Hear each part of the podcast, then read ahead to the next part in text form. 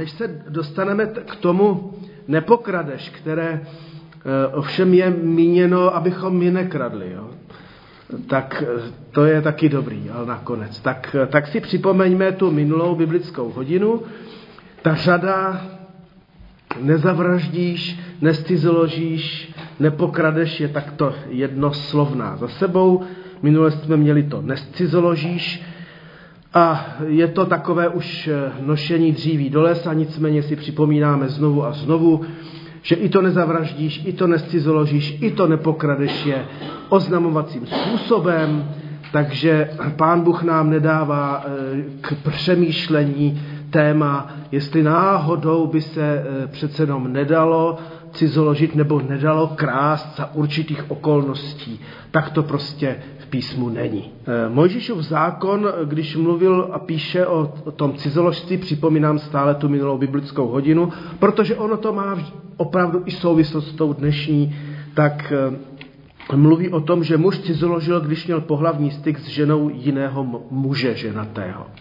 Zatímco žena když stykem, poruš, stykem porušila vlastní manželství. Jo? Prostě řekli jsme si, v té kultuře byl určitý rozdíl oproti tomu, co prožíváme my dnes.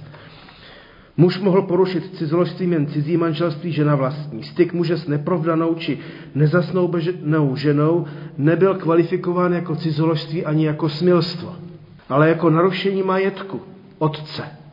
Protože dcery zvlášť patřily patřili tedy e, tatínkovi a potom patřili manželovi. Jo? Takže ta kultura byla opravdu, opravdu hodně jiná. Ale jak jsme si řekli, postupem času se e, pro modloslužbu a opouštění hospodina e, v biblických textech a zvláště prorockých uchytilo právě slovo cizoložství. Protože lid izraelský, tak jako my, lid Krista Pána, patříme Bohu, my jsme jeho vlastnictví, jak to i apoštol Pavel učí, e, nepatříte sami sobě, vaše těla nepatří vám, tak svými těly oslavujte hospodina. Takže, takže vlastně jakýkoliv hřích, a tedy i krádež, je vlastně e, v duchovním slova smyslu opouštění Pána Boha, jeho cesty a tedy cizoložství.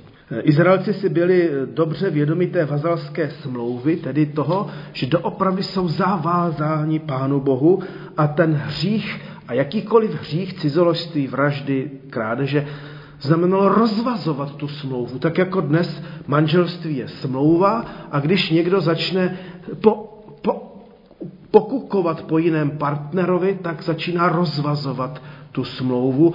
Ale my křesťané víme, že nejenom partnerovi i k Pánu Bohu. Mluvili jsme o novozákonní aplikaci toho minulého přikázání. Sedmé přikázání porušuje prostě každý, kdo bez vážného důvodu i porušil manželství rozvodem.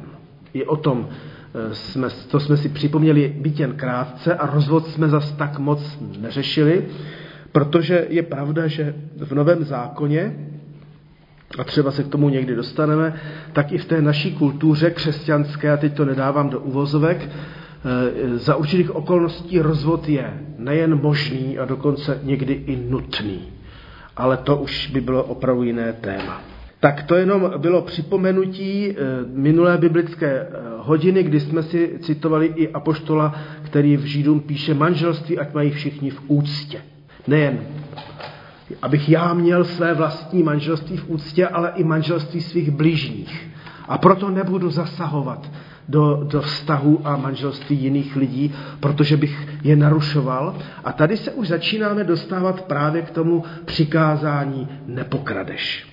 Nepokradeš, hebrejské slovo ganab, znamená krást, má mnoho příbuzných slov, které znamenají oloupit někoho, nebo vyloupit, třeba dům či auto, kořistit, tak jak jsou válečné kořisti třeba, přepadnout někoho, to je to pověstné ve vězení El Paso, loupežné přepadení, Ně, někoho odvést, jako odnést, ukradnout, orvat někoho, když, když eh, ne, eh, ne, nemravný eh, majitel firmy odírá a odírá zaměstnance, stáhnout kůži, Svléknout, uchvátit, zabrat.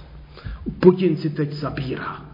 Začal eh, Krymem a zabírá dál. Tak můžeme myslet i na tuto aplikaci. Ganap vyjadřuje dle nejpůvodnějšího významu tajně odložit stranou.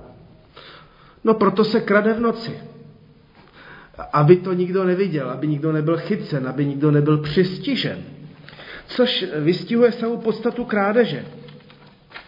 Vše se musí odehrát pod mě ve skrytu, ne na očích, na tož pak na očích vlastní. Krade se pod mě a mně se zdá s odpuštěním, že to má eh, v sobě skrytý morální potenciál. Pokud se už začne krást bezostyšně, na světle, drze, tak to už je totální rozklad společnosti. Pokud se aspoň krade pod mě, když tam nikdo není, tak i ti zloději vědí, že se to prostě nedělá. Jo. Janička by vám potvrdila, že e, ti vězňové vě, opravdu vědí, že, že přestupují všechny ty paragrafy. Že jo. To není tak, že by jako nevěděl, že se nemá krást, nebo nevěděla, že, že, že, se, že se nemá loupit. Že jo. To prostě oni to vědí e, a, a tak dál. Dokonce i cítí, že to je mravně špatně, jo? ale vysvětlí si to, omluví si to třeba. Oproti třeba přikázání nescizoložíš, je to nepokradeš a nezavraždíš ještě pořád u nás hodně vnímáno jako mravně silně. To znamená vraždit a krást. Kdo lže, ten krade a taky, taky ďábel je lhář a vrah od počátku, ale vlastně prostě krást a, a vraždit a, a lhát, to prostě je, toto naše společnost moc netoleruje, nebo téměř vůbec. Jo. Ale cizoložstvo a smilstvo, to je, to je vlastně společností dnes velmi jako tolerovaný, někdy vyhlížený a opěvovaný hřích. Jo? To je zajímavé, zajímavé i porovnání, to co, to, co se děje. Nepokradeš tedy jako nezavraždíš, nescizložíš, je předáno ovšem, jak už jsme si řekli, božímu lidu oznamovacím způsobem, takže ani o krádeži by nakonec neměla být vůbec řeč. I teď bychom se mohli po biblické oblíct a jít domů, protože víme všechno. Ale tak si to přece jenom nějak zkusme vyložit. Koho se osmé přikázání nepokradeš týká? Židovský učenec Raší z 11. století píše, osmé přikázání mluví o tom, kdo krade lidi. A to je překvapivé. Osmé přikázání je o tom, kdo krade lidi. A tomuto výkladu věnují židovští eh, vykladači vlastně zásadní jako eh, čas a prostor. A uvidíme, že, že mají vlastně pravdu. Nejprve osobní zkušenost. Mám za sebou setkání s člověkem, který má na svědomí únos člověka. A tak jsem si vlastně ve vězení, že jsme se potkali s, s únoscem člověka. A tak, tak mě to utvrzuje v tom, že osobné přikázání má opravdu velmi co dočinění s lidmi, s každým z nás a nejen prostřednictvím médií. Víme, jaké hrůzy, nebo nevíme, možná naštěstí nevíme, jenom tušíme, jaké hrůzy prožívají rodiče, když jim někdo ukradne dítě z kočárku nebo odjede z kočárky. Prostě to jsou, to jsou děsy. S lidmi se obchodovalo a obchoduje dodnes. V naší kultuře se prodává bílé maso. Pasáci nabízejí prostitutky. Prostituty. A, a už v dětském věku.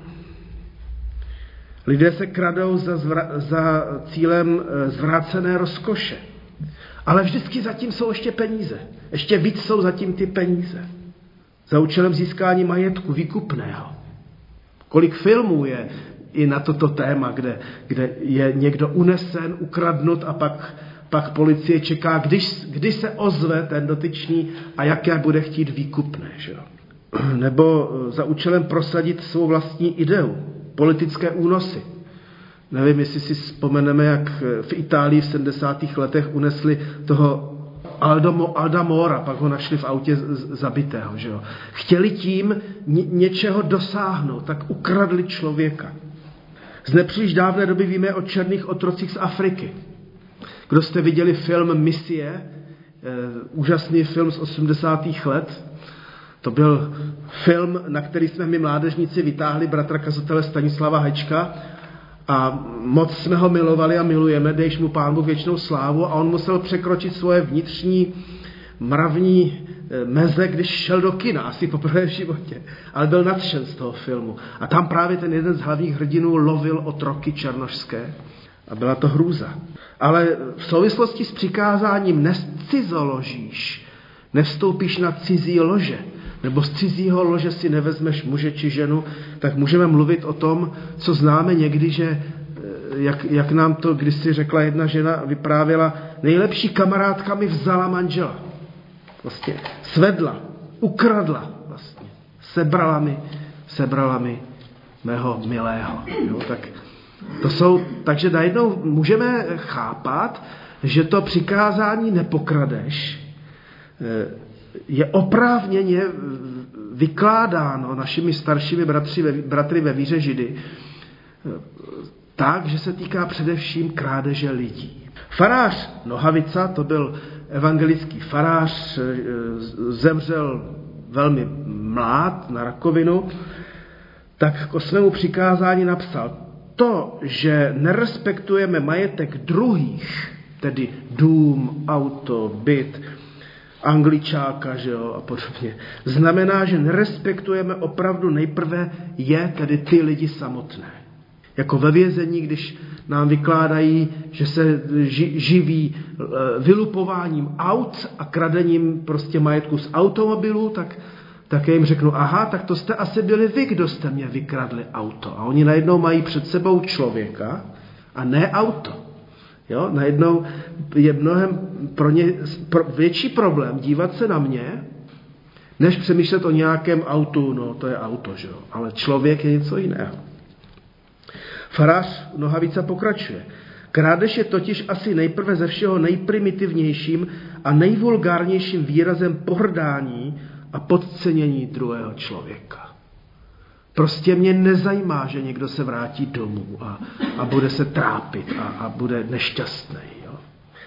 Člověka vedle sebe, kterého chceme okrást nebo zneužít jeho důvěřivosti, všelijak pro sebe si opravdu velice málo vážíme, tak nízko jej hodnotíme, že jej vlastně pokládáme za hlupáka, kterému to ani nedojde, že jsme ho podvedli, podvedli nebo okradli. I takhle to farář vykládá. Krádeži totiž nepřipravujeme člověka jen o jeho majetek, ale i o jeho důstojnost, svobodu, jistotu, bezpečí, ústu, úctu, pokoj, radost a štěstí.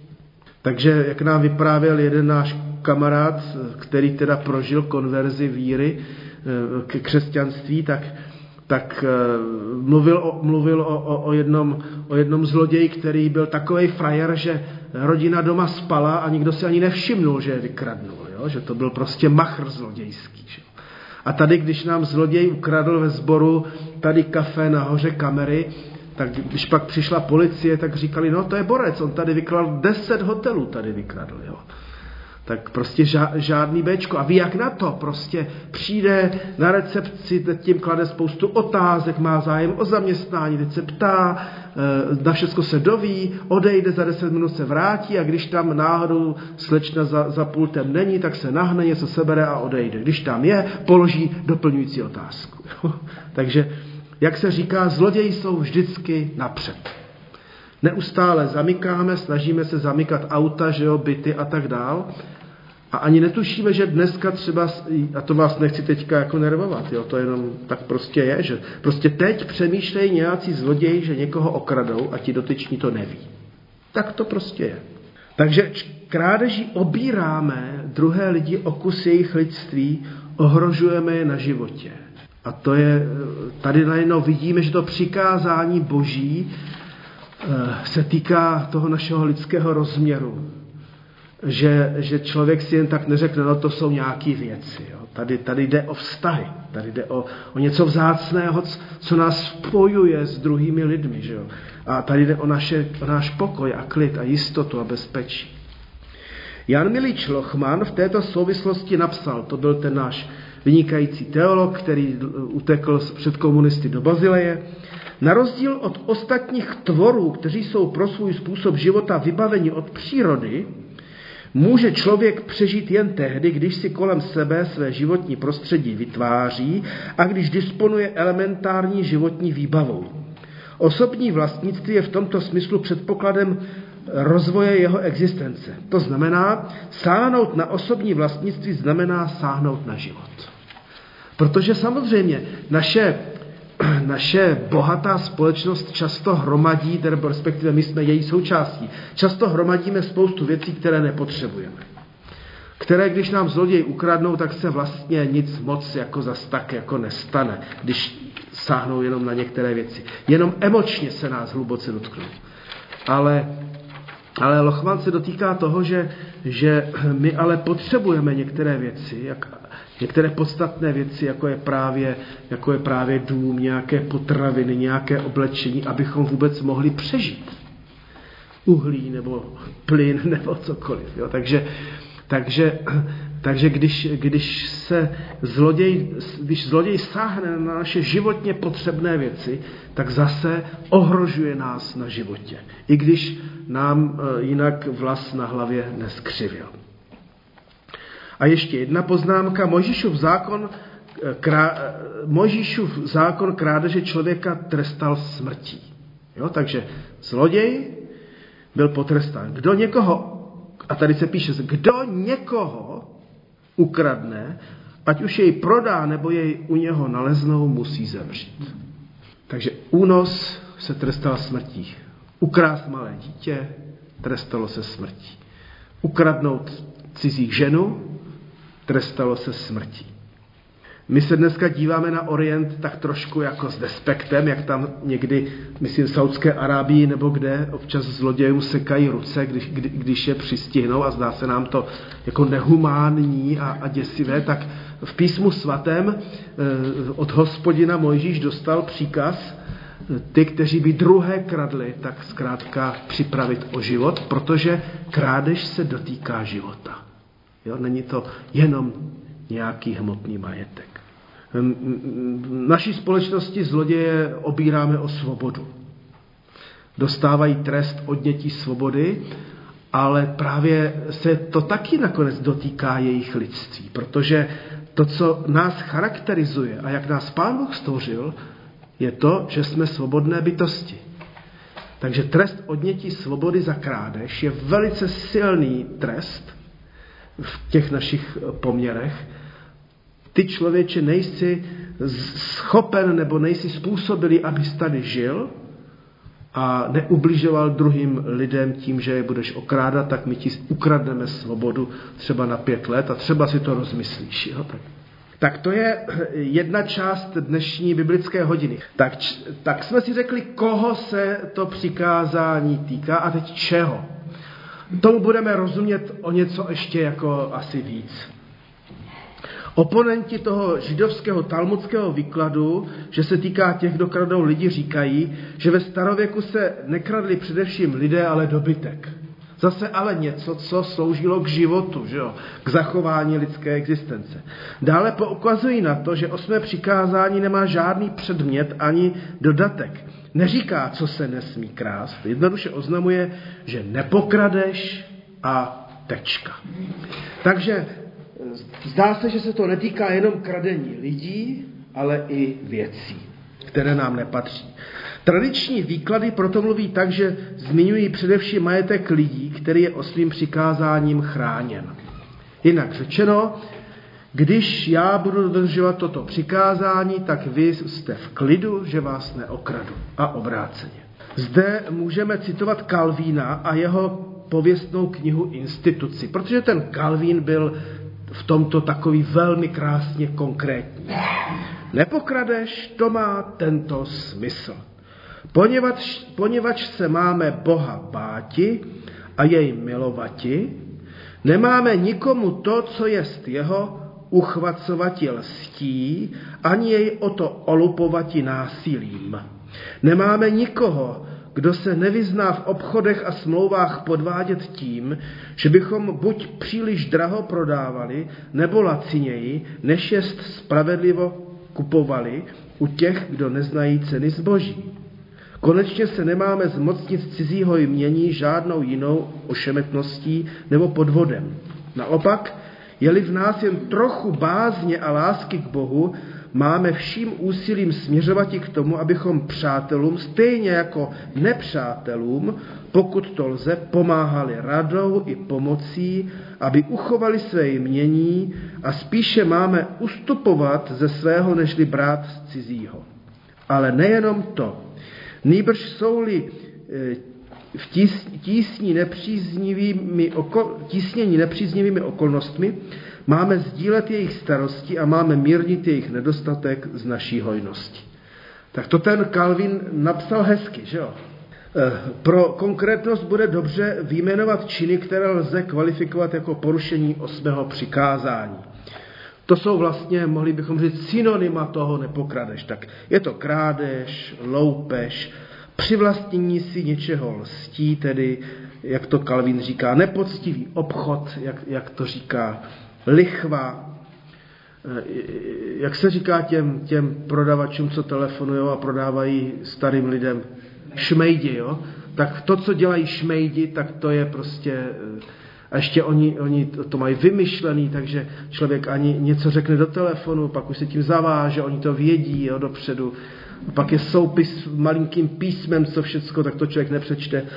Výpůjčka bez úmyslu vrátit, tak máme jednoho, měli jsme jednoho kamaráda ve vězení, který tam seděl za úmysl poškodit věřitele, 10 milionů konkrétně, braní úplatků, to je taky zajímavé téma, jestli brát úplatek nebo nebrat úplatek. Nepoctivá, ale zaplacená práce, to znamená odflinknu práci a nechám si za ní zaplatit jako za dobrou práci. Neodevzdání daní, neodevzdání nálezů, podvodné hry o peníze, sáskařství, únos, neproplacení spravedlivé mzdy, klamání dráhy nebo pošt, špatné zacházení s půjčenými věcmi, něco si půjčíme a vrátíme to rozbité. Jo. Přechovávání či prodej kradeného zboží, pro některé naše propuštěné klienty přeprodávání kradeného zboží už je tak malý e, přečin nebo zločin, že to ani, ani neberou jako, jako už vážně. No a my se s nimi radujeme, že, že, že neubližují na zdraví a nevraždí, jo? takže podvody s dědictvím a, a tak dále a tak dále. Jo. Takže i toho všeho se nějakým způsobem to přikázání eh, nepokradeš dotýká. Nicméně stejně za tím vším bychom měli vždycky vidět člověka oloupeného, podvedeného, přepadeného, poníženého, Zase tady mám pár témat k rozhovoru a uvedu to pro změnu Luterovým citátem. Ve Velkém katechismu napsal toto. A to považte, tak máme 16. století, jo? to píše se 16. století. Jestliže se dnes díváme na svět se všemi stavy, pak není ničím jiným než velikou ohromnou peleší velkých zlodějů. Zlodějství se děje všude, kde jde o peníze, zboží nebo práci. Na rozích, v obchodech, v hospodách, v dílnách je to rozšířené zlo, že kdyby všichni viníci měli být oběšeni, svět by se vylidnil a nedostávalo by se katů ani šibenic. Takhle syrově to ten eh, náš milý Martin Luther, který měl včera svátek, protože byl svátek reformace, kdy přibyl těch 99 tezí na vrata Wittenberského chrámu. Takže takhle syrově to Luther popisuje. No a my máme s manželkou rádi už zesnulého evangelického filozofa Erzema Koháka, který v knižce Hesla mladých svišťů taky komentuje přikázání a docela tak taky hezky syrově. Proč krademe? Odpovídá, nevím, proč kradete. Mně osobně se to zdá odporné a ponižující. Až úzkostlivě se snažím, abych ani nechtěl nepokradl. Nechtěně nepokradl. A lidé, mý blízcí, lidé, kterých si vážím, to vidí stejně jako já. Nebát se a nekrást v tom nejširším smyslu, to je základ všeho soužití. Nevím, proč kradete. Tak, takhle to tam píše. Ale vlastně on byl takový taky tou filozofií Masarykovec. Nebát se a nekrást. To je hrozně zajímavé, že zrovna toto bylo heslo toho našeho prvního demokratického prezidenta. Zdá se, že, že prostě krást byl obrovský problém, no ale i strach obrovský problém, jo? takže takhle. No a tak je otázka. Krademe opravdu všichni? Otázka. Je snad někdo, kdo nekradl a nekrade? Nezdá se vám, že má desatero od nezabiješ po nepokradeš sestupnou tendenci? Tak nejhorší, ne, nezavraždíš, jo? Nescizoložíš a nepokradeš to už jako... Ale zdá se, že ne teda. Jak jsme se vyrovnávali se zlodějnou ve velkém? Komunistický režim, když si vzpomeneme z historie na, na, na tu měnovou reformu, kdy vlastně rozkradli totálně ve velkém úplně celý národ, jako se vším všudy. Že? No a my jsme pak zažívali v 90. letech to tunelování těch podniků a firem a odklánění peněz. Jo, to, bylo, to bylo také vlastně kradení eh, v obrovském jako rozměru, se kterým si společnost nevěděla vůbec rady. Co můžeme udělat pro společnost, která je prolezlá podvody korupcí všeho druhu? Co můžeme udělat? Lze morálně obhájit, když zloděj okrádá zloděje? Mě napadlo. Většinou zloděj křičí zloděj, že jo? Vidíme za osmým přikázáním více ochranu materiálních hodnot nebo svobodu člověka? Co soudíme o obraně vlastního majetku se zbraní v ruce? Někdo se vloupe a vy máte z okolností nůž nebo pistoli, tak ho spravodíte ze světa. Jo, tak co soudíme o nešťastných lidech, kteří jsou společností skutečně nebo doměle o více či méně odsouzení ke krádeži a krádežím prostě proto, že ti naši nebozí eh, recidivisti se vrátí z vězení a teďka eh, mají tisícovku, možná dvě na dva měsíce, než jim by přišly nějaké přídavky eh, nebo nějaké prostě sociální pomoc, nějaká sociální pomoc. A tak zkusme dva měsíce vydržet na, s dvě, dvěma tisíci. Takže, takže někteří lidi jako Žán Valžán v bídnících prostě kradou, protože si už ne, nemůžou pomoct. Jo? Už nijak. Tak to jsou otázky. Tak jestli chcete k těm otázkám se někdo vyjádřit, je to na vás. To vás neskouším, to je jenom kdybyste chtěli. Tak. Pokud ne, tak uzavřeme tu biblickou hodinu. Osmé přikázání před nás, před nás pozitivně staví otázky vztahu k majetku a k vztahu k lidem. Neboť v desateru nejde prvotně o nedotknutelnost osobního vlastnictví, jde mu mnohem více o lásku k Bohu a k lidem. I ten Luther, i ten Calvin to tam vlastně vyjadřoval, že pokud opravdu máš rád lidi a Pána Boha, no tak prostě spíše z vlastního majetku něco dáš, než abys druhého okradl. Že? Vlastně jde o, o, o lásku k Bohu a k lidem. Na závěr dopřejme si sluchu z knihy Přísloví a potom nasloucháme apoštolu Pavlovi. Majetek bohatého je jeho pevnou tvrzí, chudoba nemajetných je jejich skázou. Zkrátka a dobře, bohatství nás přece jenom nějakým způsobem chrání, eh, jen pro nás oporou, silou, Zatímco eh, chudoba nemajetných lidí stráží právě třeba i ke krádeži, maloupežím a tak. Proto se písatel knihy přísloví modlí, nedávej mi Bože chudobu ani bohatství, opatřuj mě chlebem podle mé potřeby tak, abych přesice neselhal a neřekl, kdo je hospodin, ani abych z chudoby nekradl a nezneuctil jméno svého Boha. A apoštol Pavel píše, nemilte se, ani smělníci, ani modláři, ani cizoložníci, ani nemravní, ani zvrácení, ani zloději, ani lakomci, teďka tady máme, nebo opilci, nebo utrhači, lupiči nebudou mít účast v božím království. Myslím, že stojí za to ten seznam těch hříšníků si jako přečíst v celku, jo? protože trošku se podezřívám, aspoň já sám sebe, že že zloději mě štvou trochu víc než lakomci. A že utrhači mě tolik jako, jako, ne, jako nerozčilují jako zvrácení, nemravní, jako zlodějové. Jo? Že přece jenom nějak mám, a možná i vy máte v sobě taky ro, rozličné hodnocení eh, toho, co kdo dělá a, a Proto i v církvi jsme schopni spíš jako tolerovat, že někdo e, někoho pomlouvá je utrhač, než když prostě pije. Jo? Ale apoštol Pavel to dává úplně do jedné stejné roviny. A proto, kdo kradl, ať už nekrade, ale ať raději přiloží ruce k pořádné práci, aby se měl o co rozdělit s potřebnými. Čímž vrcholí dnešní biblická hodina, nejde jenom o to nekrást, že bych si řekl tak, pane Bože, co mě vlastně chceš vytknout, já jsem nekradl. Jenomže a poštol Pavel říká, že stojí za to nekrást a stojí za to se živit poctivou prací, abych tou poctivou prací se nepostaral jen o sebe, ale i o ty, kteří zrovna nemají tolik, co mám já. Tak jsem znovu u přikázání lásky k Bohu a k bližním. Ano, miluji tvá přikázání více než zlato, říká žalmista, více než zlato rizí. Veselím se z toho, co jsi mi řekl, jako ten, kdo našel velikou kořist. Jo? Našli jsme i dnes v božím slovu velikou kořist, eh, veliké bohatství. Tak to je všechno. Zkusme zaspívat ještě jednu písničku a pak